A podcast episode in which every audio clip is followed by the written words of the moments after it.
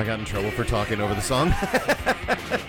like, like I don't know about getting in trouble, but it was more like uh, the one of the uh, guys that you know helped a friend of ours. He just goes, you know, I, I love the uh, the intro, but I really wish you would stop talking the fuck over it because it's a good song. I was like, you know, that's fair. That's fair. What's up, ladies, gentlemen, and others? We're back for another one. What's up? it's another episode of binge. We're still not canceled. I I thought I feel like for the hiatus, like the year that we weren't making shows, I had people ask me like, "Did it happen? Did you finally get canceled?" I was like, "No, I didn't say like the n word or anything. We're good." Like, and speaking of people who love the n word, uh, my guest today.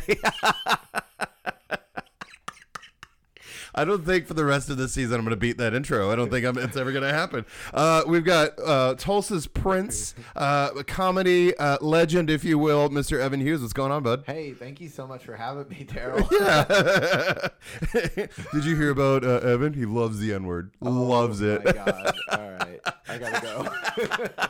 and that's a wrap. Shortest episode ever. so how you doing, bud? oh, I'm great, man. Yeah. You got uh, you've got shows coming up, uh, plural. I've got tons and tons and tons of shows. Of just up. just and you're promoting mostly these days, right? Like Yeah, I mean, I'm I'm doing some uh, some comedy here and there. You know, I've I've got some coming up where I'm I'm featured. Okay, right on. Where at? Uh, so I've got one at the Vanguard uh, this Sunday. Uh, it's a TSAS show. Are you familiar with TSAS? Uh oh, uh Mitch uh Gilliam, right? Yeah, so Yeah, Blind, yeah. Blind Oath uh, is gonna play it, and uh, First Verse is Those on it. and I'm, fellas. I'm on it. I'm doing a set for children. You ju- Yeah, I think they wanted me for something like that once, and then I was like, mm, "That's a terrible idea." Um, I have Tinder jokes. Um, I'm pretty sure I have a story about a miscarriage that always gets a groan. So maybe eight year olds won't get it. yeah. I'm pretty stoked to do it though. So my, my ex's son goes to that school. Okay. And I, I told him I'm, I want to want I want some inside school information that I can use Absolutely. on stage to like blow their minds because I'm uh, otherwise not affiliated with the school at all. Right, because it's just kind of like that's that's basically what's funny when you're a kid is just making fun of somebody else, like just kind of like check out Brian's fat fucking dad, like that's, Hell yeah. like that's basically it. Like, you don't really need that much like intelligence to make kids laugh, to be honest, because like kids are just like fart jokes are great for them. You know what I mean? I'm, I'm, not too worried about the show because Yeah, you know, like, I mean, if if you bomb in front of kids, though, they will make quit. sure that you know that you suck. Like that's Yeah, they will look you dead in the eye and be like, "You should kill yourself." Like, God damn, ten year old. Like, but I mean, other than the one that you're actually on, but you have quite a few shows around town that you're like booking and promoting, right? Yeah, so I'm bringing in uh, Aaron Naylor. Uh, Okay. this Friday at Flyloft, which is uh, hardly ever been used for a venue. So this this will come out Thursday, so that means for all of you out there, tomorrow is when this show is, right? Yeah, Okay. it's a, it's at eight o'clock at Flyloft, which is next to the Majestic, across from Amelia's by Guthrie Green, and uh, so it's Guthrie Green offices, but there's an event space in it. Oh, very cool. So he's a Blue Whale F- Comedy Festival alumni, Right on. And then so I, I reached out to them, so I'm kind of doing it uh, with with Blue Whale. Oh, that's cool. Yeah. And for those of you that don't know what Blue Whale is, first of all, get your fucking life together. Uh, but it's every year during the summer we have a comedy festival, one weekend uh, in August most of the time, right? Is Yeah, this is it August late or July this late year. July. Okay. Yeah. Okay, but always good time. Even if like my thing is that there are guys that they're like, oh fuck, I'm on the Oklahoma showcase again. I'm like, dude, it doesn't really fucking matter because you're allowed in all the shows after that. Right, it's a big party. So you're just yeah, it's fucking every comedian, and I love that inexplicably every year somebody gets too fucked up right. every year, and I love it because I think last year. Uh, I was talking to somebody, an undisclosed comic, because I don't actually know if they want people to know that they even drink or whatever. But it was like they go, "So we're all gambling to see who is going to get too fucked up this year. Uh, who's your bet?" And I was like, "Me." Oh, I was like, I was like, I will rig this right now. Where's the bar? I did a bad thing one year. It wasn't getting fucked up, but me and Vanessa Dawn snuck into the backstage of Cain's to hear Eric Andre was on. That's awesome. Well, what we did was we showed our badges. Well, yeah, because back in the day, they didn't let the certain comics go in there. Hello. Well, you couldn't all just, no matter what, like if they let all the comics on the festival go in the green room at Cain's during Eric Right. Andre, everyone would have been in there. It would basically, yeah, room. it would basically be what's the point of the green room? There were more people back here Oh, bitching yeah. and moaning that I'm not talking to them than like out there. Yeah, so they just had one Cain's guy guarding the curtain, guarding the green room, and me and Vanessa went up and flashed our badges like we, like we should be back there, and he was like, "Oh, okay." And then so we're back there, and Ron Funches was back there, and Eric Andre, and Oh, we're just we're so just cool. chilling, you know. Was a- Both of those guys seem like those comics that it's like, oh, are they hilarious on stage? Absolutely, but I also feel like they'd be just so cool to just chill with. You know what I Oh, mean? dude, like, totally. like I don't even. I, lately, I've been cutting back on like my. Ba- Basically, all my vices, like smoking, drinking, the whole nine. And so, but if a guy like Eric Andre was like sitting there smoking a joint and then just kind of passes it to you, I don't care if you just became a priest. You're gonna take that joint and be like, "This is gonna be the greatest fucking story I can tell." yes, Just like uh, some guy telling you an amazing story of like explosions and all that shit. You're like, yeah, well, I spoke to joint with Eric Andre, so uh, get fucked, nerd. That's yeah, he was so chill too. Like I, I, I went up to him and I was like, "Oh man, it was such a great set," and he was like, "Eh," you know, and, and he did do so oh, you great. mean just like every comic that's like worth anything? You know, like the ones that get off stage and they're just like, "Oh yeah, I fucking killed that." You're always just kind of like, mm, "Did you though?" Yeah, Did you? right. But it was it was a nonstop laughter though, and then I was trying to get him to come to the Yeti, which was like the big hangout at the time. Right. And he was like, "Dude, I'm I'm too famous to go there." Like he, he felt bad about it. He was like, "I'm just gonna get mobbed Yeah. and swarmed," and he's like, "It's not gonna be fun." But I mean, like, good for him. You know Yeah. what I mean? To know that, like, Yeah. Because whenever, here's the thing: I, do I like whenever they're like humble and shit like that? Absolutely. But you can always tell if it's fake. You know what I Yeah. mean? When they're just kind of like, huh, I mean, I'm not that famous. It's like, motherfucker, you have your own show. Don't even start with me. yeah, Like, that's- he he was like head down, like, "Man, I would love to, but." It's just gonna Right. be like everyone's just gonna be around me and I can't even move. I remember uh, who was it? It was um, Adam Richman from uh, Man vs. Food was in town. This was years ago. He ate at Joe Mama's. If that tells you how long ago that Oh. Dude, was. he also ate at the Spudder because they still got his picture okay. up. Yeah, yeah. Yeah. Well, no, he was in town for like a couple days apparently, Yeah. The, but do you like ever eat at the Spudder? I didn't. Oh, dude, it, it's awesome. Where's it at? It's out south. It's in kind of a neighborhood off Sheridan. That would be why I, I rarely go this- south. Yeah, but this one is like a Tulsa classic. It's got it's got all this gas station memorabilia. It's super Nice. weird. The food's incredible. You had me at super weird. I won't lie to you. Yeah. Like, even if the food is like mediocre, if it's super weird, I'm going. Dude, it's, it's like gas station signs from like decades ago. It's like a museum of Oh, gas station shit. I love weird museums. Like those Oh, are they, they make me happy. You know, they bring out the bread in a toolbox that, that someone would have went to Get a the lunch pail that you would have brought your tools to work in in like the 30s. Swear okay, to God. I'm going. Yeah. and so it's it's called Spudders. The spudder. Okay, the Spudder. The Spudder. Okay, gotcha. Yeah, kind of like a, I guess like a potato's like a spud. We're just we're just gonna promote some fucking Tulsa businesses here, man. Fuck it, like let's have some good time, dude. The one that I am super excited about uh, that I haven't eaten at yet is the Alley Cat Barbecue. Yes, I am yep. super fucking stoked to eat Yep. there. Uh, what's that guy? Nick Cochran, right? Is that yeah his- from High Dive. Nick Cockring is his name. Yep. but like I, I- dude, the pictures that I've seen him post and just I've ran into him at a bar or like out and about. I don't even know if it was a bar, which is weird. But like just the way he talks about it too, I was just kind of like, this guy knows his shit. Like he knows what he's doing. His food so fucking good. I believe So it. They came and approached him about that, and he went to you know his boss at High Dive, Right. and was like, "Hey, I was I was given this offer." And uh, his boss was like, "Man, it's like a pretty, that's a pretty fucking good offer. Right, Like, I, I think you know, i- in it's in your best interest. You know, it's a lot of money for you to take that. Yeah. And then so it was like no hard feelings. You know, High Dive ended up. Go, I know, love when that happens though. That it's Um, like, hey, still no got, hard feelings. He still ha- he owns Foolish Things downtown. Oh, right on. So the guy that owned High Dive has that, so he's good. He Yeah. lives in my neighborhood. He's fine.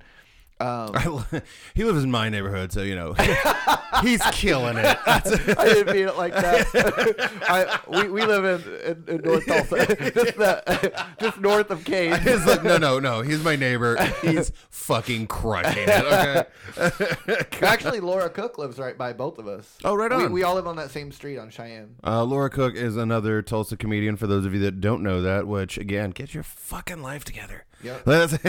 Right, right. But no, like I just I remember somebody telling me that he was yeah leaving High Dive and opening his own his own joint, and I was like, fuck And it's yeah. the same people that did Nola's and Kilkenny's. oh That's okay. who's funding it. yeah. Oh gotcha. No, the the people that run those places are fucking top notch. I worked for Nola's for a little while. Um, We don't got to talk about that though. That'll. Well, what happened with you and Duet? I've got some thoughts. Uh, no, I've, I've I've worked the job. I won't say what it is, but the job I have now, I've, I've I think I've had the longest uh, of any job that I've had, and I've, I've only been working there for like uh, a little low, like I want to say like 15 months, something like that. And, Yeah. But like that's, I tried to tell someone one time about it, and they were just like, "Jesus Christ!" I go, "Yeah, mental illness is no joke. Like when you can't get out of bed, it's really hard to go to work." Facts. But like, I mean, with the, and speaking of mental uh, health, and w- that just brings me right back to Blue Whale because holy shit. Um, but like every year, there's always the comedian that gets a little too fucked up, and every year there's always somebody that's like, hey. You want to do psychedelics, and it's just like this is straight out of Dare class, dude. Like this is, it's such peer pressure to just be like, "Hey, you want to trip balls after your set?" Like, yes, yes, I do. Yes. I want to do that.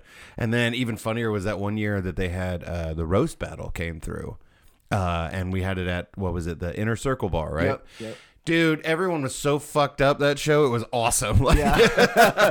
oh, I man, I could drop so many names right now. Oh my god, right? Like I I do have it. I do have one video. I don't know if I kept it or or if it like, you know, phones and all that like when you get a new one. I don't know if it's in my phone or whatever. There's a video where all I was trying to do was just go down the line and it was like I think it was like Sean Baker, uh, you know, Ryan Green, uh, Zampino was sitting right there, and then at the end of it was T.J. Clark. But when I panned and I got to T.J., he looked so fucked up that he was. And I asked him later. I go, "Dude, were you all right?" He goes, "I ate edibles uh, before I got out there," and that was when he had first started like getting into edibles and shit like that. So he hadn't quite nailed the dosage. so he was just like. he was like violently high. dude, been there. Whenever you're breathing in the corner, going, okay, don't make eye contact with anyone because you'll scare them. Oh my god, so many great memories. Though that was an insane roast battle. I really enjoyed it. I, I lost, but it was just kind of like, that's fine.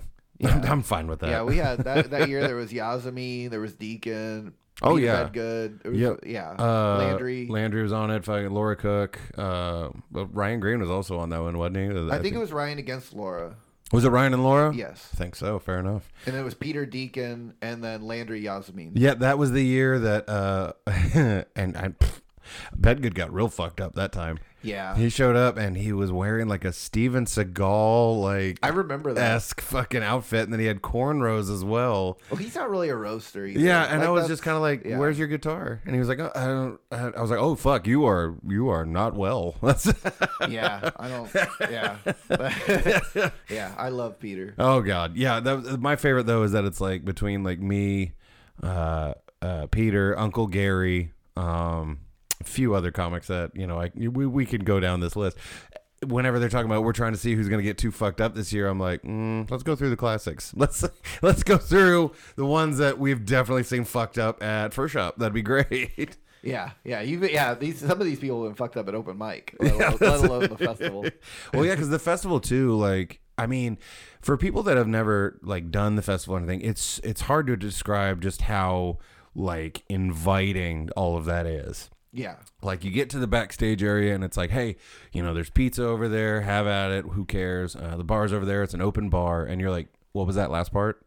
It's like, oh yeah, that's an open bar. I was like, I'm getting fucked up. yeah. That's- that, that's why I think there's really, if there are some hard feelings like leading up to the festival from some people, I think once you get there, there's not going to be hard. Feelings. Oh, it gets squashed pretty You hard. know, yeah. yeah. I think, uh, but I think that's kind of what's funny too about, and we're also speaking about like you know past. I don't even know what the present's gonna like. The this next Blue Whale's gonna be like. Yeah. Because even the last year it was it was weird. It didn't feel like the normal Blue Whale because it had been gone for a couple of years. Well, yeah, and I think too just the fact that it was behind uh Cain's, the backstage area this time. Mm-hmm. It felt a little weirder. Like it was just kind of like it felt. It it's, felt. it's weird to have the Yeti gone. Yeah, you it know, was just kind an of a weird a- like area to be in. You're just kind of like, I feel weird out But they still had the cookies. They I had mean,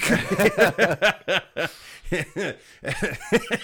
Evan knows what he's about. That's all I'm saying. Look, it was cool. I don't know. Whatever.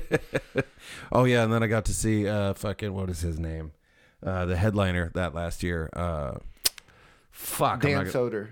The other one. Rory Scovel. Rory Scovel was fucking phenomenal. that was one of the best comedy sets I've ever seen live. I was f- I was flabbergasted. I it's was in not the best one I've ever seen. It could have been the best one ever. It was so good. He was fucking phenomenal.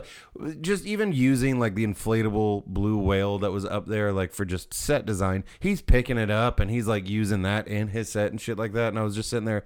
It didn't feel forced or anything. It was just great fucking set. well, no, and he, he's such a dirty comic, but his vibe is like you feel like he's like your therapist. He's the dude. Like he's just that dude that you're just like when you show up to the bar and you see that he's there, you're like, this is gonna be a fun night. I'm gonna Yeah. I'm gonna bullshit with Rory. like yeah, I want that. If that special, I don't think it's ever come out. Whatever the whatever he did at Cain's, Right. I don't think has been recorded yet. But whenever it drops, I'm I'm down to rewatch it. I would watch the hell out Yeah. of that. Yeah. Yeah, oh, hundred percent. Like yeah, I he killed that shit. it just fucking murdered it. Like Yeah. the whole place was dying laughing. Like normally you kind of get like you know little waves of laughter or whatever. And- whole fucking place. And Cain's is probably not the easiest room. It's definitely not. comedy. It's yeah. definitely not because like you're sitting there and the com like he had openers, and so like you're sitting there watching the openers and they didn't quite you know do as big of a laugh as he got, but you know they're warming him up and everything like that. But even in warm up, you're like, Ooh, this is a tough room. Yeah, and he got up there and had him in the palm of his fucking hand within what four minutes. Well, he had one of the greatest entrances of all time too, where um, it was the. Do you remember what the song was? But he waited. He played the song, and then once he gets to the high point of the song, like a minute and a half in, is when he walked out.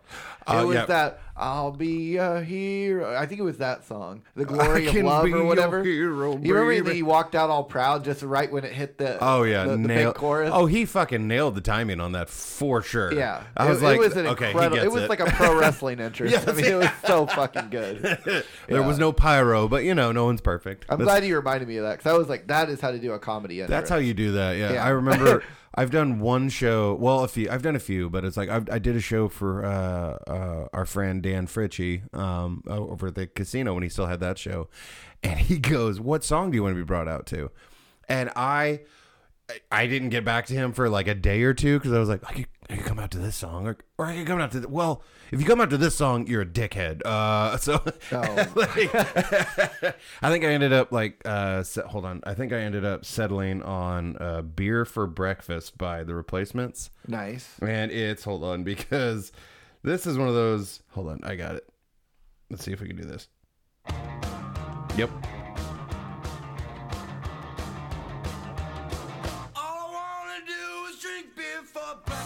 And I thought, great, this is this is gonna be like this is a perfect. This is gonna let everyone know what they're in for with my comedy. Yeah, yeah. But like, I, I told a buddy about that, and he goes, "You should have come out to something like Shania Twain or something like that." I was like, "Why?" And they go, "Just then that way, there's it. It doesn't feel like you're taking yourself seriously." I was like, mm, I don't know if I agree with that. I know. I was like, I don't think anyone is under the impression I take myself seriously. yeah, I think I think in my opinion you should match your song. You know, Oh, like yeah. like if you know if Stone Cold Steve Austin came out to the Spice Girls, it wouldn't make sense. you know, when you hear the glass break, and then you're like, all right.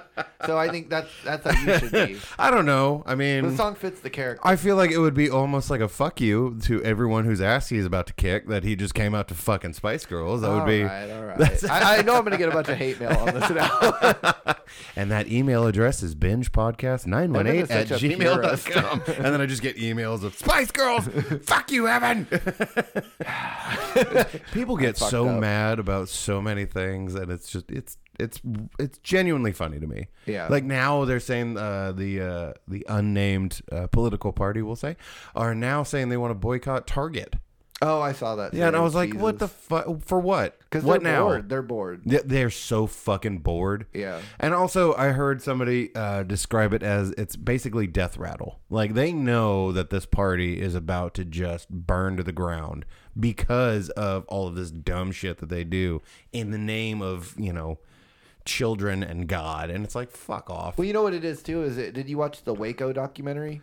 I did not. So in the Waco documentary, the agents were talking about they were like there were dudes. The entire compound was on fire. Yeah. and they were in the window still shooting at the agents, like not trying to escape the burning. Building. Right. It's like I'm just gonna go up in flames, but I'm gonna be shooting on my way out. Right, I'm that- that's take- that's the Republican Party. That's yeah. you know, it's like anyone else would be like, it is "Get definitely off the all ship." on fire, Yeah. but I'm shooting all of you. yeah. How dare you try and take these guns?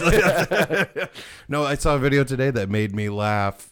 So, like, uh, and not just laugh, but like a Nick Offerman, like, like just a giggling, like, because Yeah. like it was a video of Marjorie Taylor Greene, and oh my god, what a fucking horrific person that is.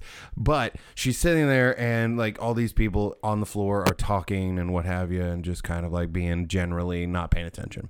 And she's banging the gavel and goes, said something along the lines of, "The House will abide by the decorum of," and everyone just starts laughing. like laughing so because this is this is coming from the woman that inter like was heckling the president during his speech this is from the woman that has like full on like aggressively questioned people and like made up statistics and all of this shit to the point that other countries watch these videos and are just like do you do you guys know that this is a serious thing? Like you get this this is idiocracy. This is the the pro wrestler as the president. You know what i mean? Like this is fucking stupid. Yeah. Do you, do you do you follow Toby Morton? Toby morton i don't know So he's a former South Park writer. He lives in like Claremore. Uh, Oh, but, shit. But he he trolls all of those conservatives. Like he's making websites for them, but it's like not their real website. Right. And he's gotten like a, a huge following. But uh, he booked me to do comedy years ago, and he's a homie. He used to do stuff at Comedy Parlor. He's done stuff with Landry. Very cool. He Peter Bedgood. He knows a bunch of people here, and he's dedicated his life to trolling conservatives. So if you go look up Toby Morton on, i on Twitter or respect that Instagram, dedication so much he, he he's got troll posts every day, dude. And he's, I love he's, that. He's really gotten a big following off of it. Well, and, but it's I I feel like you're right though. It is it's Waco. It's the fucking the building's It's on the fire and you are still shooting. Like, Yep. dude, fucking call it. You know what I mean? Like, just fucking you're in the wrong. You have to know that. And that's the part that bums me out every time is that these people are sitting there talking like they're the ones that are right and that they are just what's the word? Oh, persecuted. They love that word. Oh, oh I, we Republicans are being persecuted. No, the fuck you're not. Like, shut up. and it's sports too. It's the same way that like you know a team's been around forever, and they changed the quarterback, they changed the coach, and all Yeah. that stuff, and they are riding for the Republicans no matter what changes happen within the party. Right. They're like, this is our fucking team. That's come you on. know, they don't they don't care if you know that you know the new coach is racist or the new coach is right. you know whatever. It's they don't give a shit. Yeah. I love this whole DeSantis thing too. Like you're one of the worst fucking governors in America and you're running for president in 2024, huh? Yeah, hey, fucking good on you. Go for it. And people are like, "Why do you have that opinion?" I'm like, "He's going to split the fucking party. You're going to have your MAGA Republicans that are going to be die for Trump, fucking voting for him again cuz you know that small-handed little bitch is going to run again." So he's going to do his thing, but then DeSantis is also going to run. So Republicans are going to vote for him. They're going to vote for. So it's going to get split, and then Biden's going to win again. Fucking thumbs up there. I mean, he's not the greatest fucking president, and I don't think anyone's uh, like disillusioned about that. But he's not them, and that's Yeah. the part that's so upsetting. Is that it's like we are no longer just going for the best possible scenario. Now it's just as long as it's not these fucking idiots, I'm good. Yeah, and we're so far away from you know what the politics I would actually want. I mean, getting rid of police and things like that. I mean, Right. I mean, we're, we're not going to get anything good this year for Christmas. We're just not. it's going to be a Christmas We've like all been year. very naughty. no, like I, I just yeah. You know, when it comes to politics, it's just there's when there's a good news day, cool. But for the most part, it's all shit. Yeah. And you know what never got into politics? The show you want to talk about today. Oh. Oh. uh, so have you seen the show I'm going to talk about? I have. I really enjoyed it. I Oh, think you- I, I think oh. I think I watched it a few times actually. Oh, that's interesting. So last time I did the show, you hadn't seen the show. I hadn't, and no. so I just expected that you Yeah, had. oh, I'm a I'm a terrible host. I don't know. No, I- I love Yeah, that. no, I'm gonna put it on my resume. Like, yeah, I'm a, I'm the host of Binge, but I haven't seen shit. Apparently, like I still have people that they'll come up and be like, "Have you seen this?" And I'm like, "Yeah." Did you watch the show I did last time, Queen's Gambit? Queen's Gambit. No, I didn't watch it. That's amazing. Yeah, I didn't. I I was like, well, Evan told me everything. I'm good. Like, that's, Damn. I remember But- trying to stay away from spoilers, but maybe I did kind of. No, I mean, but at the same time, that's kind of our, our whole thing on the show is that it's just kind of like if it is spoiled, whatever. It's been out for however long Yeah. most of the time. so- Actually, now that it's been this amount of time, I could definitely spoil it. oh now. yeah, I mean, season two's coming out soon, Oh, is it? Yeah. Oh shit. and uh, of course we're talking about uh, the Bear, right, on uh, FX. or were you talking about Real Sex Oh, from HBO? Queen's Gambit. Cocaine Bear. Cocaine Bear, yeah. Oh, what a good movie! Yeah. so good. It reminded me of so many people. I will slowly raise my hand, uh, dude. And I, I told someone not too long ago. Oh, I ran into Burkett, uh, uh, Nicolo Oh, yeah, I Burkett, love him, yeah. and uh, one of my favorite comics uh, in town. And we were bullshitting, and he said something about like, yeah, I was, you know, I'm gonna roll up a joint or something like that. Do you want to smoke? And I was like, I don't really smoke anymore. And he goes, what? I go, yeah. And then there's like a lull, and I was like. Mostly do cocaine now. Like that's really. And he just starts to die. He was just like, "Really?" I was like, "Yeah." Nice. I was like, I don't have to worry about like a, a spiral on cocaine, which is weird to say out loud, but still. Um, This is real. but like with uh with the bear though, like yeah, that's the one I was talking about. They have uh season two coming out soon. Okay. Oh, And but so- we but beef. Beef. That's oh, one I- that's what am I talking about? Beef is the one I was going to talk What's about. the bear? Uh, well, I thought you were talking about Cocaine Bear. I am talking about Cocaine Bear now. I That's- was yeah. too. That that movie is great. They don't have a season. But it's great. I think I guess that was Ray Liotta's last one, but that's gonna bum me out. Hold Oh on. yeah, that was. I'm gonna look sad. because I don't know why I'm saying the bear. It bear. was. It was. Is it for the bear? sure. Well, Cocaine Bear was Ray Liotta's No, the last- show that you're talking about is the bear though. No, Beef. That's Your the show I'm Beef. talking about. Your beef. No, the show's called The Bear. Hold on. Okay. I'm fucking looking it up. Pull, pull up Beef. you pull It- up it's beef. a it's a road rage TV show. You're a road. You, I, I can't talk about the bear because I've never seen it. I mean, we can talk about it, but the bear. Oh, this is the one I thought you were talking about. The with the in the kitchens. dude, I'm sorry I did not see that. Yeah. Hold on. All right. So then we're talking about beef. Yeah, pull it up and look at look at the cast. It just says meat. I'm just kidding. oh, this is that Netflix show. Bruh, I have not seen this one. Oh, I do it. I do it. well, we here at Binge are on brand yet again. All right. Perfect. I'm so glad that I can bring something that you haven't seen. That's now, what, that's okay. what I like. So, if I remember correctly, this show is about uh, Steven Yeun and Ali Wong, and they just hate each other, right? Right. And so they just kind of fuck with each other real hard. Yes. Okay, so how far does that go? The, the all the way. They- the entire He kills her. no. well, I don't want to get no spoilers, but no, they're still alive. Yeah, I guess I spoiled that one. But No, I mean, but I mean, I'm not going to be watching it going. I already know he's not going to murder her. Like Yeah. that's not really the Yeah. vibe I'm getting from the show. yeah, yeah. Well, it's funny because the trailer makes it look like you're about to watch like horror or something. I mean, it's yeah. so fucking serious. Well, and then on the they trailer. uh, speaking of like you know the people in the show. Apparently, one of the guys, name's David Chang. He got into quite a bit of trouble. Um, apparently, he tells this story on a podcast like years ago about basically like like like basically raping a girl. what? Yeah, and so like th- he tells this story on a pod years ago, and then Beef comes out, and you know people are like, who's this guy? Oh, it's David Chang, and and then they start looking into you know podcasts and whatnot. Which, hey, sorry guys, the internet's forever. Uh, some of y'all really need to remember that part. Um, says the podcast host who says dumb shit. All right, cool. Uh, but like, yeah, but then they were going back and like. Uh, I think it was his podcast even, and he tells the story about like holding a girl against a wall, like all this other shit. Oh. And I was just kind of like, I read that and I was like, why does that make sense to me that that guy? Because he just looks like the guy that would have that story, you which, know. which guy was he? uh? D- Harold, let me let me pull him. Yeah, he's in he's in Beef. Uh, let me pull up his Wow. his that David Chang, or wait, is it David Chang or Well, Ali Ali Wong. no, David Chang is the sorry. David Chang is the uh, is the chef from Ugly Delicious. I'm on fire today with so remembering he wasn't names. even in beef. no, David Chang. It wasn't. I'm trying to remember, but his name is David. Hold on, and that's David Choe. His name is Choe. David Choe. And hold on, let me pull up his picture. Yeah, this guy.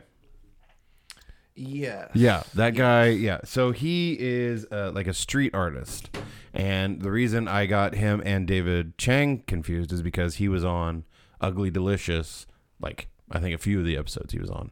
Um, but he's a friend of David Chang's, and I guess like he just annoys the shit out of him all the fucking time. But like, I mean, looking at that guy, he he seems a little sleazy. Yeah, I can see it. So, that, so I mean, like that, it didn't really surprise me as much as other people, because like apparently other people were just shocked. They were like, "How dare you?" And it's like, I mean, look at the fucking guy. Like, come on. Some of the jokes he's made, it's like, mm, you're kind of a sleaze, dude. yeah. Yeah. But I mean, that's. But the worst part is that it's like that's not to say the show isn't great. Is the worst part because like there are there are plenty of shows that have someone on them that later gets outed as a piece of shit. Oh my God, And you're totally. like, I'm not giving up that show though. That's a really good show. It's just every time he's on screen, I'm gonna puke a little bit. It's fine. I can't remember his name, but it was what. Have you ever seen the movie Heat? With- Yeah. yeah. Val one- Kilmer, one uh, of the Al guy- Pacino? One of the guys on that was a, like an, an abuser asshole piece of shit. I can't remember which guy. I mean, I'm just happy it wasn't Val Kilmer. I think that would have broke my I heart. think it was Michael Mann, Michael. Mann. oh, uh, I think so. And I think he's he's like a renowned bad guy in Right. real life. But um, it's In I mean, real life, not just not just fictionally. In Yeah. real life, he, he's a villain. He really did that shit. well, there's that. What's that one guy's name? He was uh, Armie Hammer. Do you do you remember? Do you hear about that one? That's a, quite a name. That's a fucking name, ain't it? He uh, he had no choice once he was. he was he was like, I'm either famous or getting made fun of, man. There's just no in between. Hold on, I'm gonna pull him up too now. This is fun. Uh, but like, yeah, Armie Hammer is his fucking name. This guy. So he's been in quite a few different movies and whatnot, Okay. and uh, I thought it was gonna spell, be spelled like the army. well, yeah, no, but- yeah, right. Uh, his name, his full name is Armand Douglas Hammer, and he's an actor. And he got outed as just like an absolute piece of shit, like treats women like absolute garbage, like just fuck dolls essentially. Which I mean, hey, if you're into that, good for you. Do, go do your what- thing. What's the story with Navy pliers though? With Sorry. Cancel me. fucking Air Force wrench over there is really just pulling his own. Record scratch podcast over. we just end it here.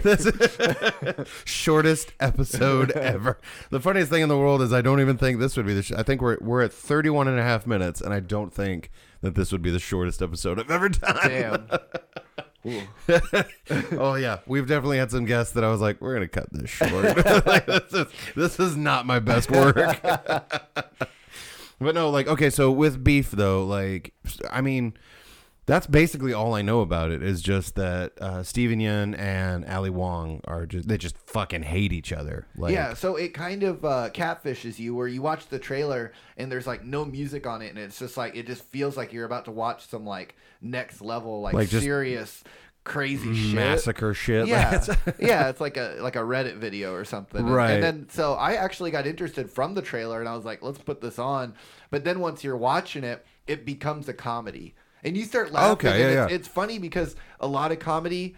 When you're watching it, it's like, oh, they're trying to go for a laugh here, Right. And and this this show, you'll be busted up, and you're like, I don't know if they meant for that to be as funny as it is, but maybe I'm just a bad person. But I'm just like, I'm just laughing so hard here. And that's what makes it so funny. And then you have Anything that has me thinking that is my favorite. and Where I'm just like, am- I'm laughing, going, "Am I going to hell? Am I going to hell for this? I'm pretty sure I'm going to hell for this." yeah, and I think that's what's so good about. I, I was thinking about comedians in roles like that. I mean, Yeah, you've yeah. got people like, you know, uh, And Ali Wong is fucking hilarious on stage. Yeah, like just Ali Wong. fucking hilarious. yeah. So she has. I think she has that. You you know she's a comedian when you watch the Right. show. Like she has that sense of timing and that she knows when she's being funny or how to get a laugh out of you. Right. And it's just. There's other comedians that are in it too, but it's just it's such a good show on on so many. I levels. think my favorite because like you we're both comedy nerds so like we love Yeah. stand up and so every once in a while my favorite is when like a show will come out it's a brand new show and you you you know who the the main people are but then there's always always always like a B character like a whatever and they walk out and I go holy fucking shit that's that guy. Yep, yep. that's that guy and his special and and this and that and he's so fucking funny. Why are you a B char- oh right because you're mostly just a stand-up comedian and you're not an actor But you know they're gonna get their friends in it. You know they're Oh, like they're gonna call up. They're Yeah. gonna be like, "You you want to be in my Netflix show?" Yeah, hey, real know. quick, I got an opening for uh, bum number four. Do you want to come be that guy? Like, fuck yeah, I'll be there in a minute. yeah. But I mean, I think loading up loading up comics and something. I mean, I think it's a good idea. oh, absolutely. I mean, you've seen that for years, and um, a lot of people like Chris Tucker that have made the transition successfully Right. from just being a stand up to just being funny in movies. yeah, we're not wrestlers. We can't make that easy transition. You know, it's just, Right. hey, I'm not really an actor, but uh, yeah, I want to be. Okay, cool. Yeah, well, you're a wrestler, so we'll give you like fucking eight movies. Let's go. Like, let's have a good time with Yeah, that. right. and Uh, even look at people like Eddie Murphy. It's like there's there's people that don't even know he was a stand up comic. Oh yeah, like there's plenty. Like, uh, what's her fucking name? I'm not gonna think of it. God fucking damn it. What does she look like?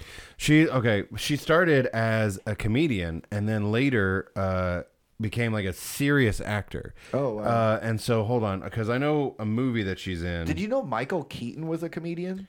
I am not surprised by that literally at all because that man's fucking hilarious. Yeah. Did you see the commencement speech he did for like a high school graduation? No. And he comes out and like he ends it with, and I'm going to leave you with two words, and they are, I'm Batman. And then just leaves.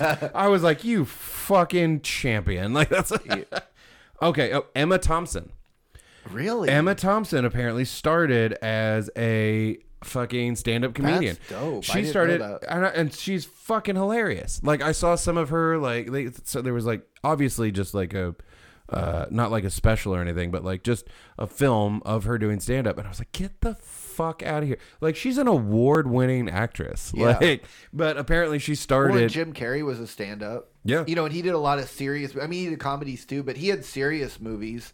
That were Yeah. like Truman Show. Truman, and, uh, what was that? The Majestic. I want to say was it, that that was like one of his first ones that was like serious. Oh, okay. where he like uh I think it was like he hit his head, he got amnesia, and he doesn't remember who he is. It's it was a, it, it was a weird one, but it was pretty good. But like, yeah, he's definitely and he's also one of those guys that he'll take weird roles that don't really that you wouldn't see him do, like uh Kick Ass Two.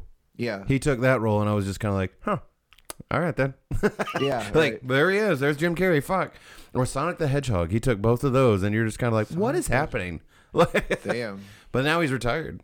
Oh, I didn't even realize that. Yeah, he said uh, he's done. He's not acting anymore. He wants to, I guess, Wow. focus on a simple life. He said, or some shit like that. I don't know. Yeah, I mean, he really did every kind of. I mean, he did everything from playing Andy Kaufman to Yeah. just he did, he did so much. Which, Man on the Moon body of was- work. that like, was such can- a good can- movie. Yeah, you can you can quit after. Yeah, you you're good. yeah. I feel like yeah. I feel like all of Hollywood heard he was quitting, and the only thing they were upset about is they were like, "Well, I was kind of hoping to work with him, but you know what? Mm, he has done everything, so we're good. Like, Yeah. you go ahead." And now he's like, he paints mostly, and that's all. That's just what he wants to do. He just wants to paint and just be left the fuck alone.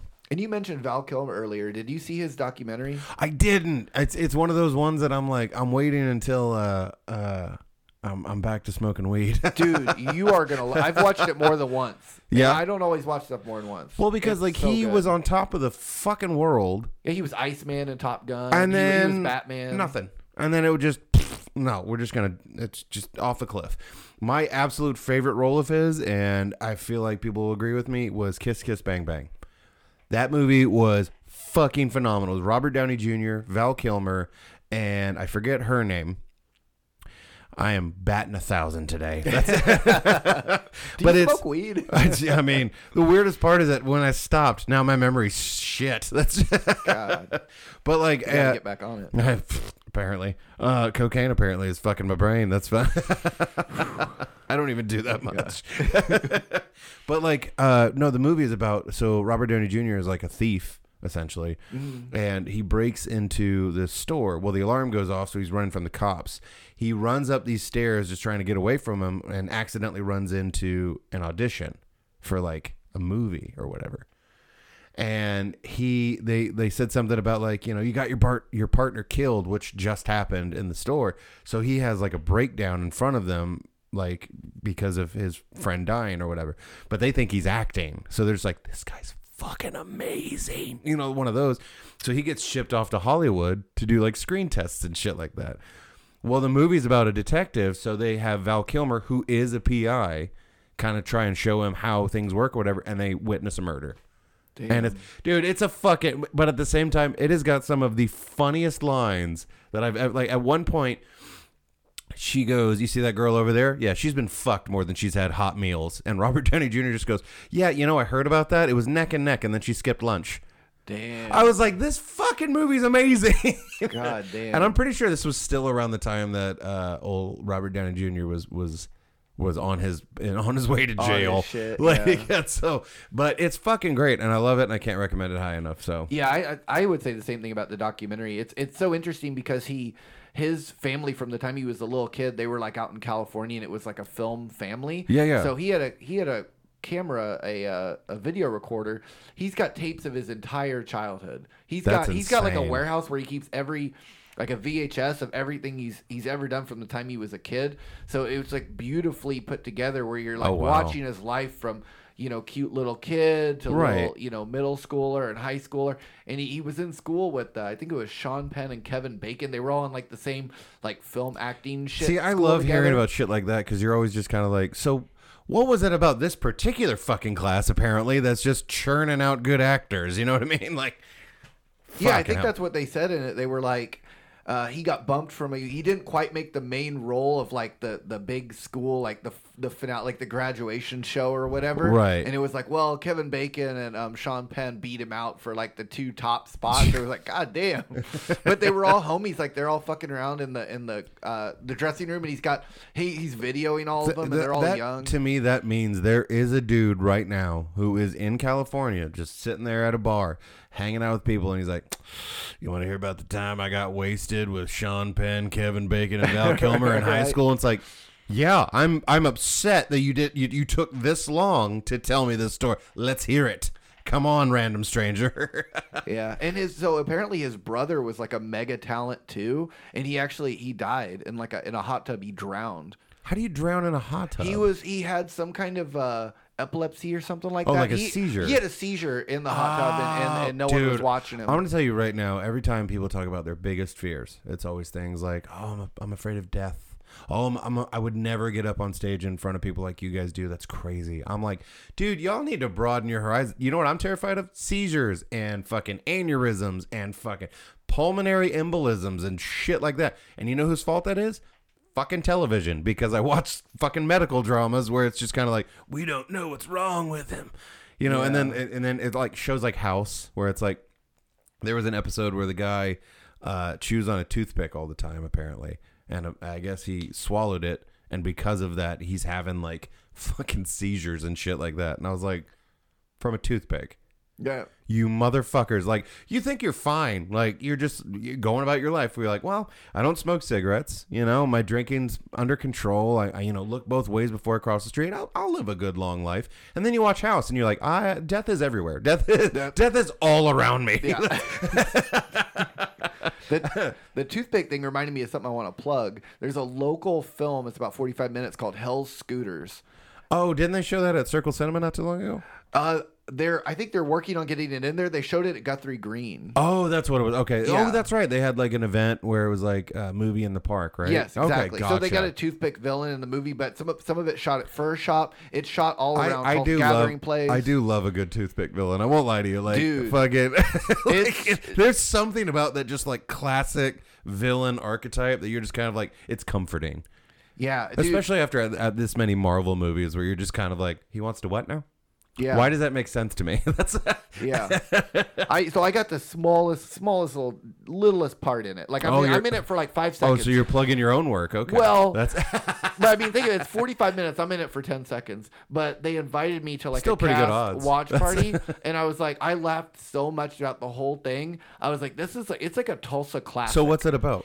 Um, it's about so you know lime scooters and bird scooters. Fucking just ruin the recording. With, So imagine the lime scooter people and the bird scooter people hate each other. They're like rival gangs. I fucking love and it. And so they play that as a comedy.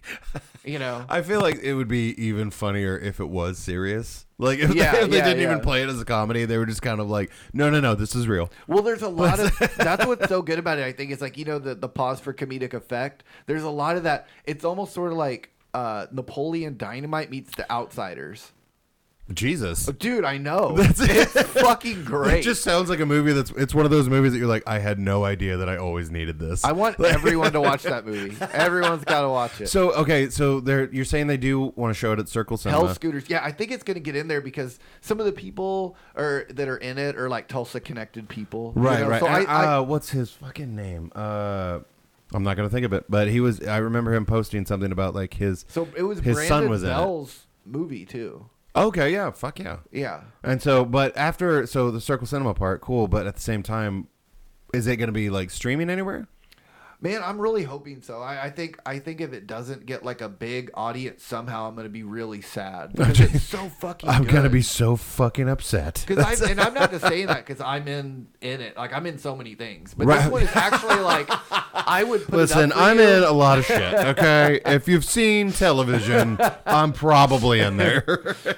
but yeah, it's funny though. It's like I, I do feel like I'm like that a little bit. Where like just because I'm in it, I won't push it super hard. Like there's there's actors where they're like, "Co- well, you go on and do the you know you know you, You gotta do go you. do Fallon, Yeah. and they're like, I did this movie, but I don't want to be on Fallon talking to them. I don't really want to be like that it." guy. Yeah. yeah. no, I, I actually watched. Uh, speaking of, I watched a video where uh, it was a director, a very well-known director, and he was talking about um, they wanted to make a sequel to one of his movies. He goes, "Okay, so here's what we're gonna do. I will direct it." If it gets me out of doing the third movie for this fucking Oh, production wow. company, Wow. like he argued to like get less work from this production. It was the Weinsteins, if that puts it in perspective, and it was right as all of that shit was about to, to pop off. So, from what I understand, both of them had a pretty severe coke addiction at the time, and so they were just fucking on one.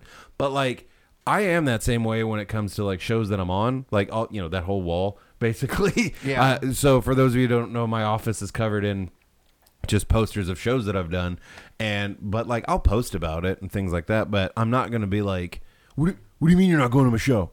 Right. You right. have work, fucking call out. Like Right, I'm not that. I'm not that guy. I'm just not. Um, and we both know those comedians that are. Yeah. And usually they're three months in. That's yeah.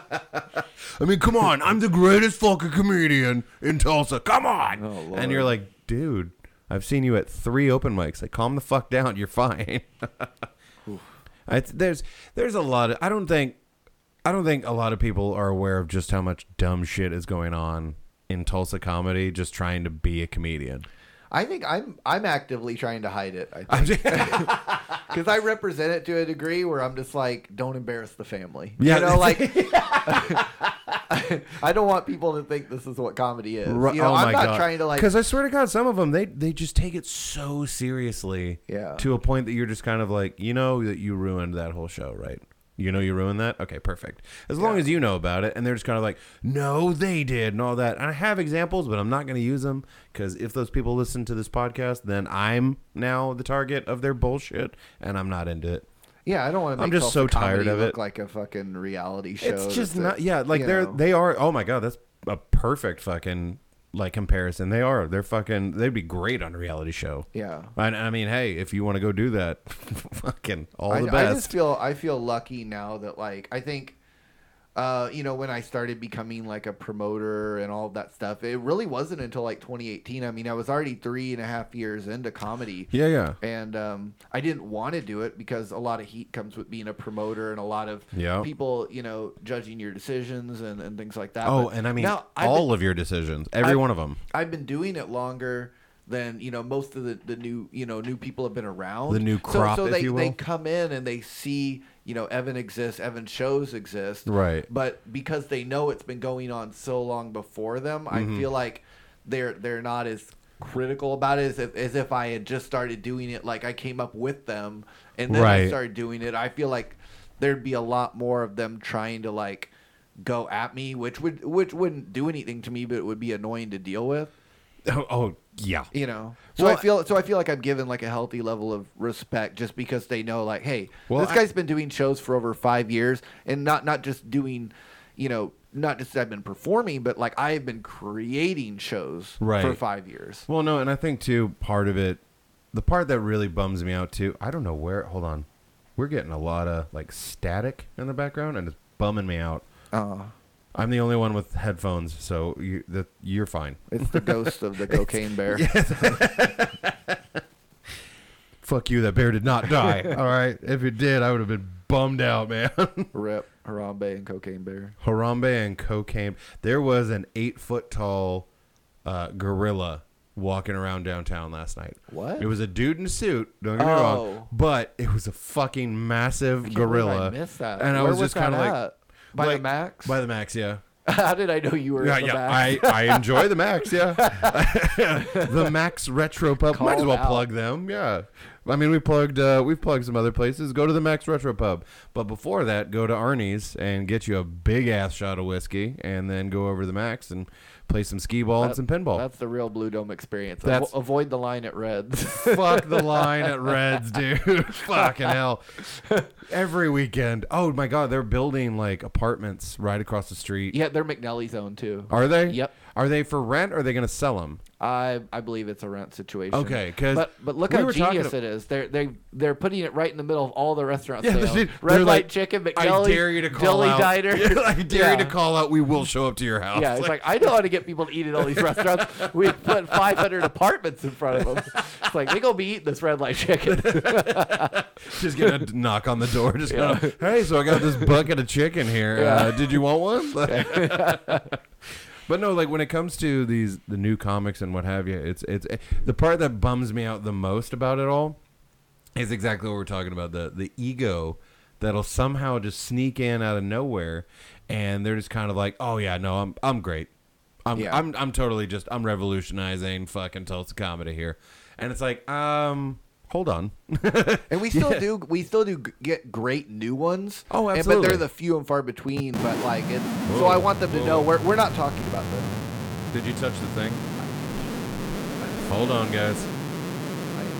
Okay, cool. We fixed it. okay, I want to I want to do the Jimmy Fallon thing from SNL. do the Jimmy. if do- you've never seen it, he played. There was old sketches back when Jimmy Fallon was on SNL, and he played the really annoying radio DJ. And he'd go, Oh, yeah. he'd go, and we're back. and we're back.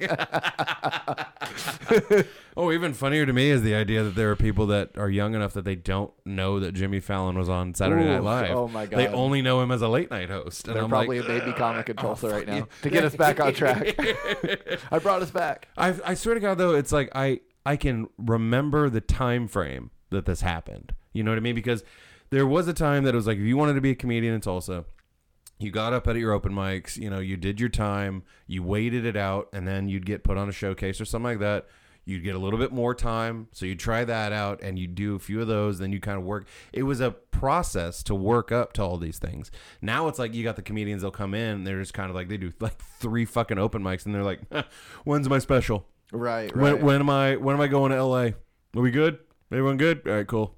And I was gonna say before I, I fucking hit the static you fucking knocked the shit out of it. Uh, I, uh, there, there, there are good new comics. They're, they're kind of few and far between, but you know, I'd want them to know we're not talking about them. There's, there's really good ones out there, and they don't act like that. It's just that there's like three of them versus. well, let's put it this way: 25 for if if you're if you're a new comic in Tulsa, you're listening to this, and you respect the shows, you respect like the process and everything like that. We're not talking about you. You're good. Hundred percent, Yeah. hundred percent. Everyone else, go fuck yourself. That's it. One time somebody said something about like, "Oh, aren't you worried about like pissing them off?" I was like, "What are they gonna do? What? Right. I'm not allowed to get on their shitty show that they just randomly put together at a bar I've never been to? Fuck you. I don't care." And I do encourage, I encourage everybody to start shows, uh, just because. And you, we, we might disagree on this, I absolutely disagree. we do, we do disagree on this. But I, I, just- believe we've had this conversation. yeah, I am a, I am a content fan. I think you know, You're a bit of a content whore. Like, there's, there's there's a place for everything. Like the show could go somewhere. It just certain shows belong in certain places, and certain shows don't belong in certain places. Well, and also you have to understand too that the reason I disagree is because a lot of people will think that they are a host, and they're not. They mm-hmm. are trying very hard to make it all about themselves, and there are just certain people that have no business hosting a show because they don't know the decorum. They don't know that it's like you're in their house. You need to respect their place. And that includes their bartenders, that includes their their patrons, everything like that. So if you start a show and then you start talking shit about that venue, about those bartenders or anything like that, Yeah. you're not welcome back. Like that's that's just how it goes. And then to blame the venue for that, go fuck yourself. I think I might lose this argument. I actually think you're right. I think you're right. Now that I think about it. Well, no, this was not this was not an argument. This was a discussion. No, you're right. If But it was, no, a- I, I if it was you- I an argument, right. I'd have to turn these mics down. That's, Yeah. I think no, I, think argue loud. Everyone good should start a show. I think that's what I meant. yeah, but say. that's the part that we're talking about is the Yeah. idea of what is good because you've got so many comics that, like we were saying, they just first start out, and I was guilty of it. You know, you get a few good shows under your belt, and then you're just kind of like, I'm fucking amazing. I don't, I don't know why I haven't been doing this my whole life. I'd be fucking famous as hell right now. It's just, but like then you, you know, comedy has a way of humbling the fuck out of you. So like the next show you do, you're gonna bomb. But I think that's the part that's to tell you whether or not that person's a good comic. If they bomb and they're just kind of like, you know what, just wasn't my night. I just, you know, they weren't into my stuff. That's okay. I'm gonna keep going. I've got, you know, I'm gonna tweak. We're gonna move on. It's no big deal. But then you've got these new comics that as soon as they bomb after a few good shows, then they're just kind of like, yeah, fuck those people, man. That crowd sucked. And Yeah. it's like, no, you kind of suck tonight. It's fine. It happens to literally every comic. I remember my first big bomb. It was at uh, the Boom Boom Room in East Tulsa, and Demario was the host. Fucking tastic name for a room. yeah, it was. Everyone was like illegally gambling. There were no windows. Perfect. yes. yeah, it was. It was wild. No, that's my kind of place. That's yeah, that was that was a rough rough bomb and I kept apologizing to Demario. Like that was my attitude about it was I was like I felt like I'd gone over to his house It- and, you and feel shit like- on his couch. Yeah. I was like, dude, I'm so sorry. I'm, I couldn't control my bowels. You know, I'm sorry. And then he was I, like, oh, he I was like, so chill. hard. I was like, I was apologizing to the promoter so hard. Yeah, I think that's and right he, attitude. and You he was should just, apologize. Yeah, you should apologize for sucking. That's Yeah. no, it was funny because it was actually, and I mean, and you're gonna know exactly what I, what I mean, but I'll explain for those those that don't know. It was my first black room, Mm. and so for those of you that have never done comedy or anything like that. There is just something so fantastic about killing in a black room. Like, and I know for some of you, you're kind of like pulling back on us. No, no, that's a common term, and trust me, no one's offended by it. Like, because like there are just certain rooms that it's just you know black comics are going to do better. But if you're a white comic and you go in there and you do well, it, cloud nine. You there, no one can touch you for at least 24 hours because there is just something about that level of just like appreciation and laughter that you'll get in those rooms. Well, that's I think that's the more real reaction. I mean, I think a a white crowd will be more likely to laugh when you're not funny. Yeah, you know, kind of like, and "Oh, like honey." if you're Like- if you're not yeah if you're not funny in front of a black Oh, but audience, yeah, I- like, we it was, uh, get the fuck off the stage. It's just fuck You off. know? Like, what are you doing? Yeah. Like, you're wasting my time. you You're- deserve that bomb. Yeah, that's You know? it. But like I thought I was bombing. They weren't really laughing that much or anything like that. And so I walked up to the promoter afterwards because even when he was bringing me on stage, dude, he goes, "Y'all, I'm making it in this world. I just booked White Comics this show. It's great." And they were laughing at that, and it was great. And I was laughing too. And I got on stage and did my shit, and I got like some laughs. Don't get me wrong, um, but at the same time, not as many as I thought. You know, I was gonna get. And so I got off I got off stage and I just like walked up to him. His name is David and I was like, David, I'm I'm just like I'm really fucking sorry, dude. Like that was my bad. Um and the worst part is now I've got to leave. I've got another show I got to go do. And I'm just like sitting there the whole time being like, I'm probably gonna bomb that one too. Fuck. Like that's Yeah, And yeah. so like but uh, Sandra was the one that got me that show, and she, I texted her and I was like, "Hey, I'm really sorry. Like, I, I fucked that up real bad." She goes, "David said you did great." I was like, I am so confused as to what is happening right now. She goes, No, it's just, you know, they don't know you.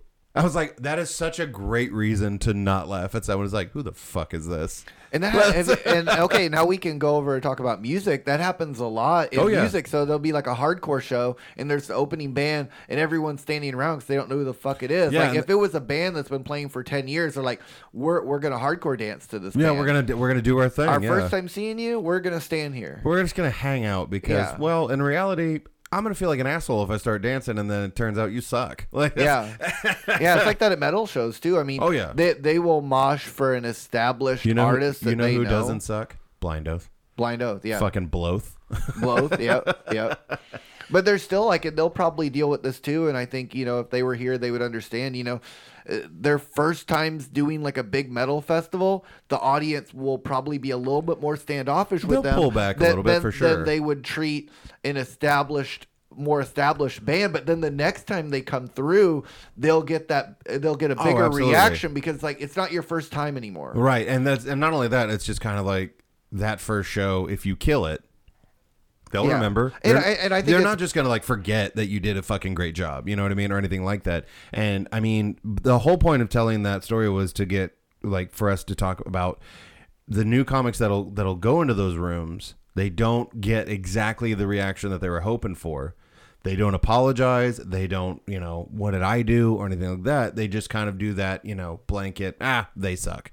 It was the audience. and i think it's It how- wasn't me. It was the audience. how like, how I think it reveals how uh, comics are as people. I mean, not and not they're not all like this, but I think if you if your attitude towards something is just you know fuck you i'm the best i think that that's if you're doing that in don't care- comedy that's probably how you are as a person Right, I don't so care- if you're just generally a bad person i think that'll come out in your comedy and Right. audiences will pick up on that and they they're not going to give you the away, yeah. reaction I've definitely had to, you know, tweak quite a few jokes because at first, you know, I wrote them and it was just kind of like, ah, I'm a scumbag, whatever, who fucking cares. But whenever that comes through, sometimes they're just kind of like, I don't want to laugh at a scumbag. I I don't like that. And so you have to tweak. You have to fucking rewrite. You have to all that shit.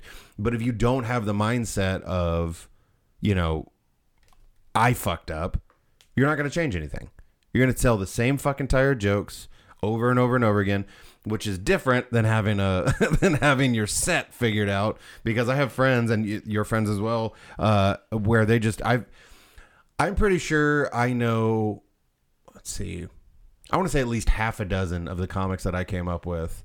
Like they had been around before me and everything like that, but I think there's about half a dozen of them that I've done so many shows with them that I know some of their bits front to back. Yeah. you know what I mean. And but that's because it's a solid fucking bit. Yeah. not because I'm I'm gonna do this until it's dead. Like, but uh, fuck them anyway. You have had enough time on my podcast, you fucking new comics. So do better. Uh, but speaking of comics and people that are truly funny, Ali Wong, uh, bringing it on back. Did you hit the thing again? did i I think you did. oh fuck i'm so sorry can i hit it back again Yeah, jostle it. There we go. Perfect. okay I'm gonna fix it. I promise. But yeah, there was a couple of times Ethan hit it too. You're good. but no, like so with beef though, would you say that it? I mean, it is bingeable. Yeah, the writing is incredible. The writing, the writing, the writing. Uh, great, great, great acting. Great characters. I mean, I I can't even imagine meeting someone that wouldn't like beef. It's so Yeah. well done in, in Man, that's- every every conceivable way. It just even when it gets to the part where like it's like nine or ten episodes or something like Right. that, and you're gonna think around like episode six or seven, you're gonna be like, where else can this go?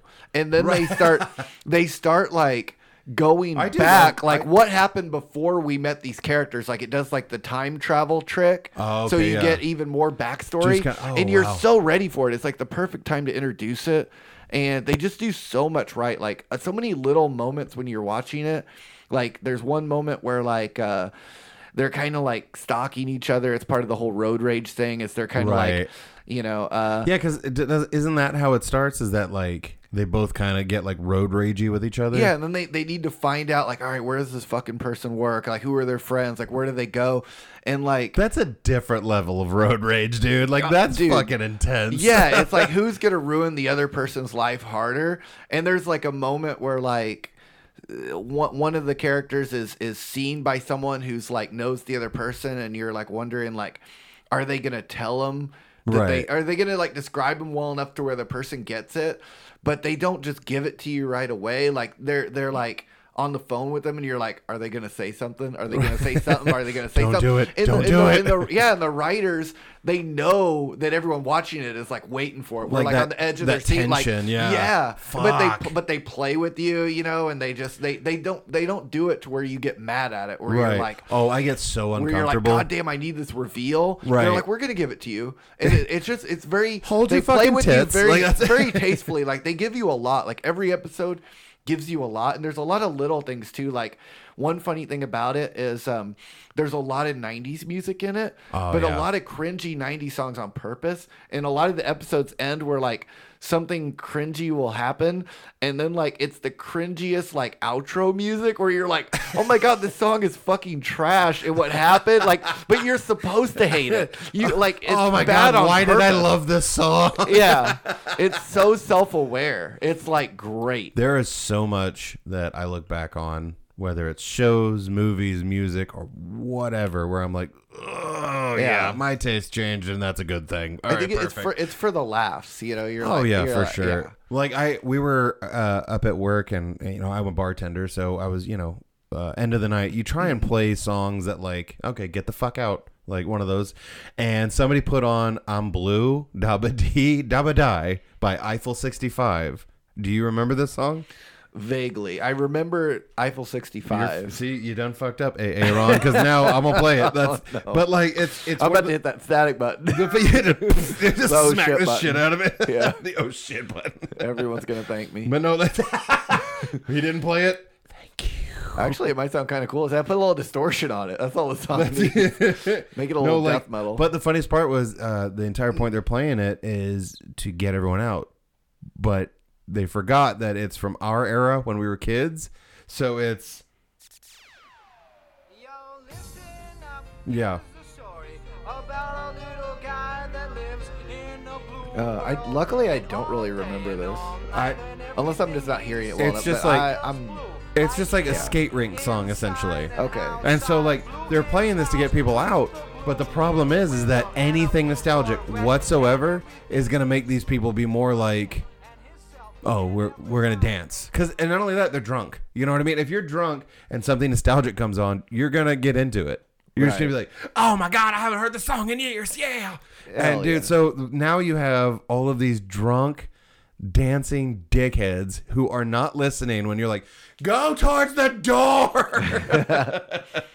but like songs like that, yeah. But I mean, like, so is it s- songs like that, or is it more I like? think I remember. So Offspring, pretty fly. Oh shit! Did I hit it again? Are we fucked up again? no, we're good. Okay, so Offspring, I have, I've fly now for a given white Evan guy. fucking uh, Mike Cord PTSD. Like, that's- you're gonna go like do a show and be like, where do I hold it? yeah.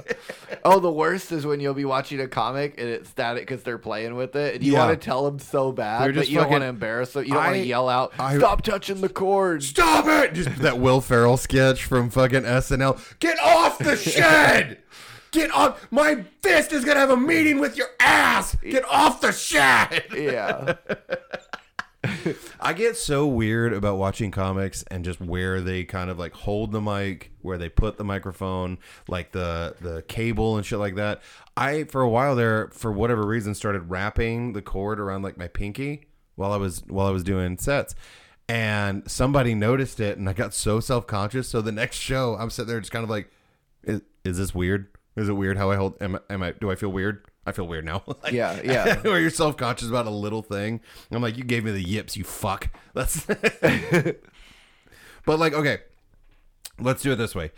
Definitely bingeable. Um, how about this? How about out of ten, what rating would you give? I gotta give it a ten, dude. You give it's Beef a a 10, 10? out of ten, bro. well, then this is getting fucking watched. That's happening. It's it's so fucking like I cannot imagine the person that doesn't like it. It's got to be the most boring, like just jaded. What is wrong shit. with you? Yeah. dude. But that's everything. Like, there's Yeah. even like Blind Oath. Like, who the fuck doesn't like Blind Oath? It's old school metal, you know, and it's well done. And then you'll still have people that'll be like, eh, "It's okay." It's Yeah. like, who hurt you? Yeah. you know what I mean. Like, why do you think you're cool? But this is also something? comedy. Like so, some people don't understand metal, but like that's true. everyone understands comedy. I think. I, I feel like I always forget that people. There are people out there that had like you know happy childhoods. I forget that those exist. Yeah, I, and I I've tried to play like so. I have a theory that like there's almost always like a song you could bust out to like get anybody into like a type of music. But if you show them the wrong song, Oh, then, yeah. then you'll you'll scare them away forever. So it's like take Then punk, take like, punk rock like for example. Yeah. you got to get the right gateway song. Yeah, you that, that that's like a that's why Misfits is such a good band to get people into punk. Yeah. because it's not like. Everyone can listen to like Elvis and shit like that. Right. It's not that far removed from rock and roll. And then once you've Not gotten into bad, yeah. Misfits, like if you could listen to like put on like Skulls or something, they'll be like, Yeah. "Oh, this is kind of like it's almost like a sing along. yeah. Yeah. But then you can go from Yeah, you that you don't- and, and drag them a little further into into punk. Yeah, you don't want to start them out with like, okay, so here's GG Allin, and, uh, Right, and you you're just- can't. you can't do it because they're gonna be like, this is no, I'm not, I'm never listening to this again. So like with metal too, but You then- got to start them at like Metallica maybe or something maybe. like that. Well, but I mean, like if you're really, tr- yeah, Just something that's not too I much mean, of a transition versus what almost- they're already listening yeah, to. that's almost like for, me, Metallica these days is almost considered just kind of hard rock. It's barely metal anymore. Well, I was thinking of like the Black album or something like that. Right. Take, take like an No, Enter no, Sandman. If, if you're actually educated on what metal is and things like that, but the problem that I run into is that you get people that it's like the music that they listen to, they only get from like the radio and shit like that, and so those people are always just kind of like you know, oh no, that's rock. And it's like, I'm sorry, did you just describe it as just rock? It's like, yeah, that's rock music. It's like, yeah, okay, you have rock and roll, you have metal music, you have punk, you have rockabilly, you have. There are so many genres, and you are fucking blind to all of them because of radio. Yeah. It's just, well, this is a rock station. It's like, motherfucker, you played techno like 20 minutes ago. Guaranteed. That's like, if you were to ask somebody, hey, what genre is this? And just play that song, they would not say rock. Like, Yeah. I, I don't know. I have a problem with radio. That's Oh, same. if that wasn't wildly apparent. well, well, Mitch from Blind Oak has a radio show now, and I, I was the first guest on it. no shit. Yeah, it's at RSU Radio. oh no. Fucking Yeah, so shit. it's a metal show. I would listen to that. Yeah. wholeheartedly. That dude knows his shit. Yeah, That fu- I one time we were drunk over at uh, I know shocking. Uh, I, was, I was drunk over at uh, Sound Pony and he was there, and I remember uh, somebody asking him uh, about like a, a, a metal album that was coming out or something like that, and the guy went so in detail that like. I, I was like, Were you, are you on this record? Like, do you- how do you know literally everything about this fucking record right now? dude, metal fans are amazing. And I want to I want to mention this just because it got me thinking about it when I brought up the Misfits earlier. Yeah, yeah. I have a theory about about Glenn Danzig. So people that are aware of Glenn Danzig and, and know who he is and could you know reference his music or have heard it Right. are on a totally different musical spectrum than everyone else that do- isn't aware of Glenn Danzig.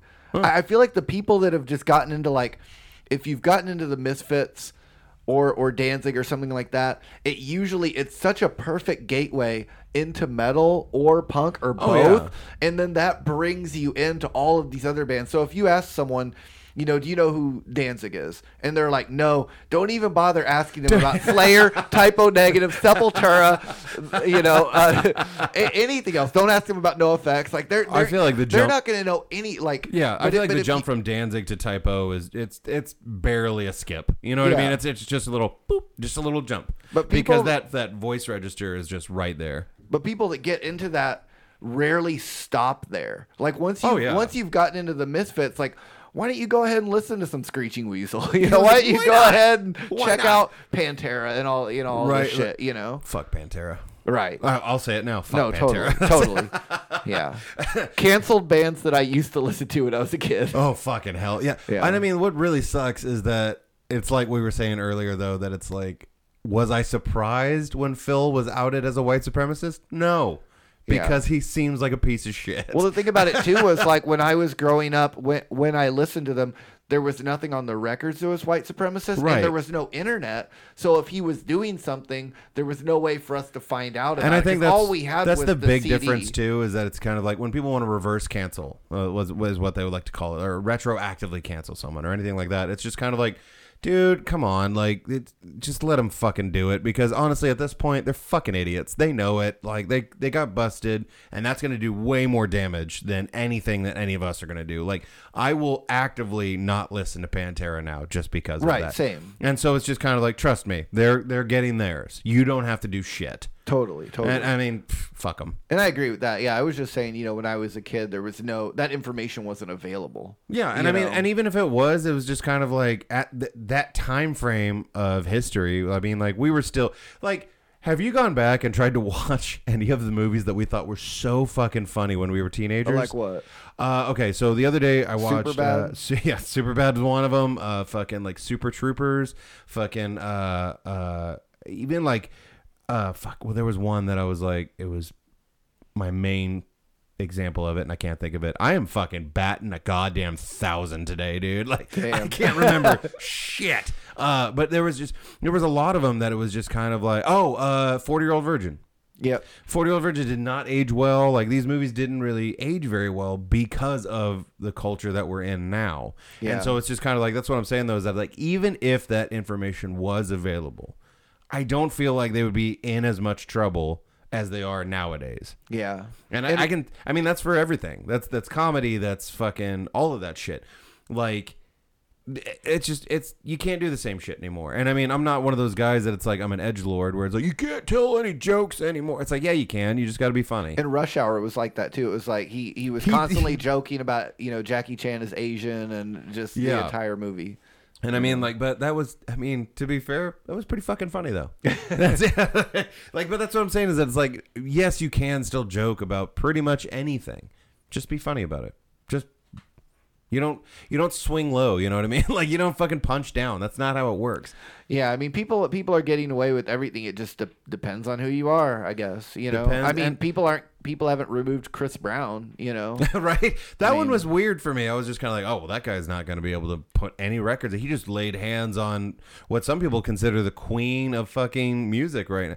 And then, nah, nothing. He was still putting out records. He was still fucking like, well, and every once in a while, I'll see him in like a news story of him doing the same shit, and he's still got songs on the chart. So I don't know. well, and I mean, then, You know. then you got Nick Cannon's got apparently like 27 kids or some dumb shit like that. Yeah, at least. Yeah. I love my favorite part is we are now coming up on an hour and 15. I'm pretty sure we talked about uh, beef for maybe 10 minutes. maybe 10. I think everyone that that's heard this will go watch the show. Oh, absolutely. I gave it a 10 out You of gave 10. it a 10 out of 10, and you said if you don't like it, you're a piece of shit, and you're, You're a racist, and you're a fucking open mic piece of shit. Netflix is gonna be like, why did we have a spike in this show? But no, I just uh, if you're new to the show, um, that is kind of a running joke. that we don't talk about the that show. we don't really talk about the show. Like amazing. it was really funny though because the first episode back was Ethan, and we did it, he chose Futurama. Okay. and so there you have to talk about Futurama. It's a great fucking show. Uh, this one I haven't seen, so I'm not going to talk about it. Well, I also talked about the Val Kilmer documentary. you did. So Well, and I think that's uh, I was told too that like one of the things that people missed whenever we were on our hiatus was it isn't just the show that is the focal point of the episode that they get the info about. It's everything else. It's, Right. it's any and everything that we want to talk about. But uh, if you haven't listened to the old episodes, I dare you guys to go back and do it because there are some that are great, and there are some that I am wishing we never made. That's.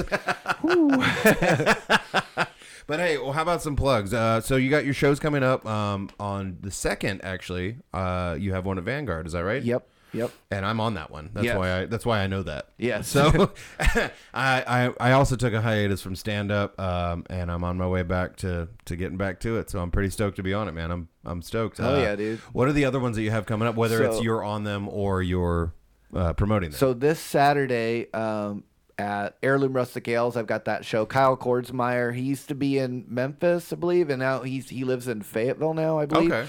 And he's coming in to headline it and do it. And then I've got uh, let's see, what month are we in? Uh, I know I've got flyers coming for the uh, the Sound Pony show, uh, which comes out the first Monday every month. Um, the Lefty show is coming back um, in June. I've got a, a date for that too. I think I think June fifth is Sound Pony. June sixth is Lefties. I've got I've got a Black Wall Street Liquid Lounge show coming up. I believe on June thirteenth. I've got uh, let's see. I'm gonna hate myself for all the ones I'm forgetting. Uh, you're gonna the- be driving home and go, God damn it, I forgot one. I got, I got a couple more. I got uh, May 31st. We're going to be at Renaissance, and that's got Ariel Julie, a comic from Chicago, and then I believe it's uh shit. What day is it? For the I've- record, i am got- Oh. loving the pipeline between Chicago and Tulsa these days. so I've got Nathan Lund, who's got a podcast with Sam Tallent. He's going to come headline Renaissance. For me. I fucking me. love Sam Tallent. Dude, so Nathan, Nathan Lund uh, was like the Denver comedy champion, and Denver is one of the strongest scenes in the country. It's like there's, you know, Chicago, New York, L.A. Yeah, yeah. I would say Denver. fuck yeah. And so, you know, having a podcast with Sam Tallent's no joke either. Well, yeah, no, that's yeah. Pff, Bring He's, it one- on. he's one of the goats. And so, I mean, for people that maybe they want to keep their finger on the pulse with these shows and things like that, um, do you post about them a lot on social media? yeah, I put every uh, everything on the Instagram story. A lot gets on Twitter. Um, Okay. eh, I, I get tagged in them on Facebook. They go on Facebook stories too. Um, it's they're they're on the internet. Um, so the root uh, has been helping Which me means post they're them as- forever as, well. Yeah, the internet's Yeah. forever. That's yeah well, i've got a lot of i got friends that that they pretty much post every show that i do Yeah. we, you know they're comedy fans so they repost them and things like that so I do love a good repost. but i've kept it underground like i think the shows are still they're very diy punk and i've had Mm-hmm. people that are in the punk scene come to the comedy shows and they're like dude this this is punk This is a punk This is show. punk. This is Yeah. a punk show. I remember. I will never forget one time, uh, and it was uh, JT Habersaat, a fantastic comedian. He he's been touring with Eddie Pepitone uh, for like a couple years now. Yeah. and uh, I remember I was going to be opening for him on this show, and so I I you know get the flyer, and one of the quotes was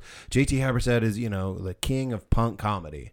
And I remember I looked at a buddy of mine and I go, "What in the fuck is punk Right. comedy?" And he like pauses and he looks at me like, "Are you serious?" And I go, "What?" He, he goes, "It's it's it's what you do." I was like, "Oh, wait, what?" He goes, "Yeah, you do punk comedy, dumbass. Like you do DIY, like fucking." And I was like, "Oh, cool." Yeah, hell yeah. Yeah, Cash used to. So when I would open for Ironborn and Upright and all those hardcore bands, yeah. yeah. he'd put me on the flyer and he put hardcore comedy under my name. That's it. It's like I was a hardcore comedian before I was anything else. That's rad. Yeah, old old Cash Clements. I saw him last night. I fucking love that dude. He's doing great, man. Oh yeah, no. Every He's time I working run on into films him, yeah, and- yeah, he's in film school. Yeah, he's, Yeah. and he's working on his his uh, short. He's films got and one what that's have you. almost done. He's just editing it. Yeah, and it's got uh, our buddy Alan Nash in it. It's Yeah, got- he was talking about yeah, that. Yeah, and he was. I was like, "So how's it going?" And he goes, uh, "Since I'm making it, I fucking hate it." It's. Uh, I was like, "Oh, trust me, we all feel that way. It's it's fine. Like anytime I get off stage, I'm like, unless like you hear like a fucking just echo of just laughter all over the place. Every comedian gets off stage going, "Did I did I bomb? Do they hate? Do they hate me?" Dude, Like, I, I've had some very uh, credited comics come in. I mean, ones that have done late night shows and stuff like Mm-hmm. that. And ha- having them ask me multiple times if their set was okay. Yeah, and like- I, I I've seen that, and that's that was wild to me Well, I, I thought there was only us that that was. it, like, it actually like it goes that. back to what we were talking about. Like that shit never goes away. It Yeah. never does. If you have that mindset, it never goes away. Like I've done sets where like I got off stage and I was just kind of like, dude, I, pff, my bad. Like I, I fucked that up, and they were like, you okay? Uh, no, you didn't. That's Yeah, there was one in particular where um they did one of my shows, and uh, towards the end of it, they they pretty much asked the audience how they did, which is kind of Right. a tricky. I, I, I think it's a lot of balls to ask the audience Yeah, what they right. thought. And, so. Are and- we still happy, or should I just kill myself? Like where were we at there? and, so, and someone yelled out a rating, which was like, I think you know their real rating, and it wasn't horrible, but it wasn't like you killed it either. Right. And I think like I. I kind of remember feeling like that kind of stuck with them when I was talking to them about the show Right. afterwards. Like that, I think that was eating at them a little bit. I feel like every did- comedian- was that it? Yeah, I, I Yeah. feel like every comedian is exactly the same. That it's like you can get a thousand different thumbs up from audience, from other comics, or whatever. If you get one guy that was like, it was okay, Right. that's right. the one you're gonna remember. Like, yeah yeah i've got i've got a few of those too where i i still remember like talking to the person who made me feel bad about my set like what they look Yeah. like the conversation Oh yeah, because if I You see him again, I'm like, buckle up, Buttercup, because I'm gonna fucking bring it this time. yeah yeah or i i remember there was uh one, one show I did. I mean, I'm, I'm only like a year or so in. It was like a pretty decently big show for me. Yeah. And there was someone in the then the afterwards. They were like, "Well, me and my dad were laughing, you know, and nobody else was laughing, you know." And I was like, "Fuck!" Like that hurt to hear. You know, I was like, "Was it that I hate bad?" whenever they, they think you they're know, helping. I was like, I know? thought it was more people than that, but you're you're telling me it was just two people. I was like, I, you know, and it really brought me down. you Oh, yeah, that- that- and it's been seven years, and I still think about Oh it. yeah, dude. I'll, I think about shit like that every time I'm about to get on stage. And Yeah. speaking of which, um, the show on the second at the Vanguard. If you want to talk to both me and Evan, we're both going to be at that show. 9 p.m. 9 p.m. at the Vanguard, and then before that, uh, I am on the Riff Show for Brett Jeffries Hell at yeah. Heirloom. So that one starts at eight, and then pretty much as soon as I'm done with uh, Brett's show, I'm hopping in the car, and then I got to go over to Vanguard, and I'm doing Evan's show. So I miss doing that. Shout out to Brett. fucking shout out to Brett, man. She's been putting on some fucking great shows. Yep, yep. And uh I mean, and not only that, as the host, we were talking about like there are just some people that shouldn't host shows or whatever. Brett should host all the shows and Right. like, I agree. I agree. like she's very good at what she does. Like that's let's put it that way. I agree. I uh, Brett came to me about you know getting the riff show going to heirloom, and I kind of like was the inter- intermediate person to, to connect them the and Jessica to. really? Yeah, it was just a little one though. Is it Oh, back? Are we back? There we go. Perfect. You nailed it. No, you're good. Okay, so I was talking about. So I, I helped Brett initially get uh, Heirloom to put on the Riff Show, and Yeah, then yeah. going to the Riff Show, the Riff Show really made me want to step my game up at Heirloom because it was so good. It was yeah. and I- I, I, was like, well, I have a show here at Heirloom too, and if Riff Show is this good, I need to be at least this good. Yeah. you know, I was I was very impressed with the concept and how funny it was, and packs the room and everything. oh, and and- she takes it quite seriously. yeah, and, Like, and, and I, I- and I think that was, I think that's one reason to like don't don't worry about competition. Like competition makes you better. Right, and I think also too, it's like I don't think she's trying to make it a competition. I think what it is is like Not at all. by her saying like, "Oh, they win" or whatever. It's just a it's just a concept to keep the show going and to keep people kind of like invested in it and everything like that. It's a really good concept. Well, it's a great gimmick show, and I think we need more gimmick shows. I think it's hard coming up with them. Really, I mean, Oh, there's yeah. the kind of the the take your clothes off comedy show that happens in a bunch of cities. I mean, Right. there's a bu- you can look to other cities and see what ones we could potentially do here.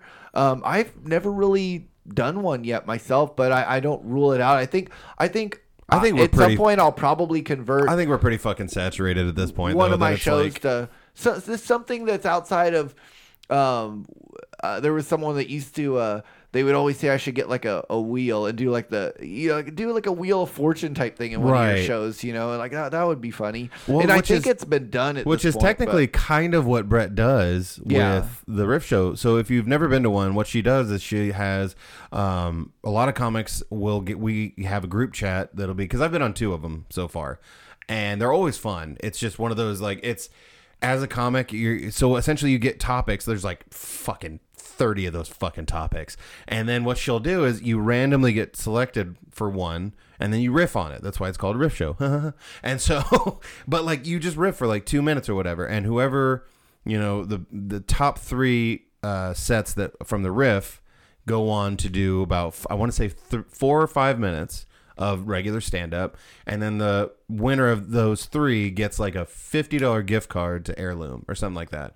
And so it is kind of a competition, but at the same time, it's not in a sense of just kind of like, I'm better than you. Oh, and I was just It's just- talking about just like competition competition between shows. Like Oh, people yeah. feel like, oh, there's a you know another comedy show happening. Like that could be competition I for do. you. Okay, I will say I do think that some of y'all motherfuckers need to talk to each other because if you have a show and then Brett has a show and Patton has a show and fucking this guy's got a show and this is happening over there, you're not all gonna get like as big of an audience. That's true, but, And if, so, you, but like- if you look at music, I mean, Mercury Lounge has a show, Colony. You and I both know that's different. Vanguard. Well, And I, it- I, with music, you have different crowds. So if it's a rockabilly band, you're definitely getting this crowd. If it's a punk band, you're definitely getting this crowd. But if it's comedy, you're getting the same fucking crowd. well, well, what I'll argue though is I think my comedy shows almost have a genre like music does compared to some of the other comedy shows. I would agree with My it. show and a Michael Patton show isn't quite the same genre of comedy show.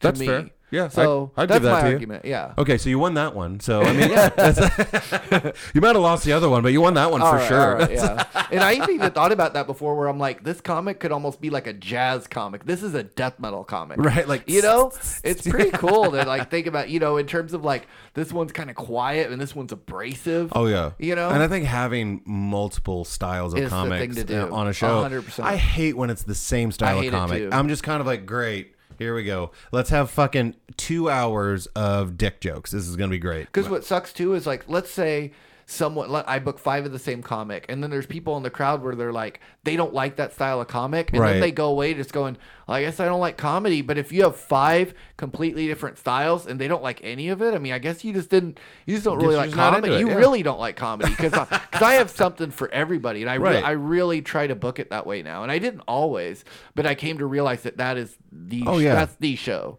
Oh yeah, and then if you do it that way, it's I feel like everyone walks away happy. You know? Yeah, totally. Hey, uh, they didn't like me, but man, they felt like they loved that other guy. They fucking loved him. So at least it was a good show. Yeah, you And I feel get- like if you can have that mindset, you'll be fine as a comic. Yeah, get Just- get diversity. You you'll know, be fine. yeah. All right. Well, you didn't say the N word once, so I think I think we did great. That's how we end shows now. It's just, did they say the N word? No. Then it's a good one. it was it was a little touch and go there for a bit. I thought he was going to drop it. Uh, but, but yeah, definitely go check out Evan's shows. Not just the ones he's on, the ones he's promoting, because it's always a good time. And if it's not, he apologizes. So and it's usually free. it's usually free. So if you complain about free shit, who's the asshole? well, hey, Evan, thanks for coming on, man. Hey, I really for having appreciate me, having you. And uh, hey, just once again, for those of you out there, the email address, if you have any questions or anything like that, which. I, man, if I when I tell you I've got some stories about some emails, uh, but it's bingepodcast918 at gmail.com. Uh, my name is Terrell Norton for Evan Hughes and myself. Uh, we love you, and there's pretty much nothing you can do about it. I love you. I love you. Uh, God damn it. Now I'm all full of hope and, and optimism. That's not how I end things, Evan. Bye, guys.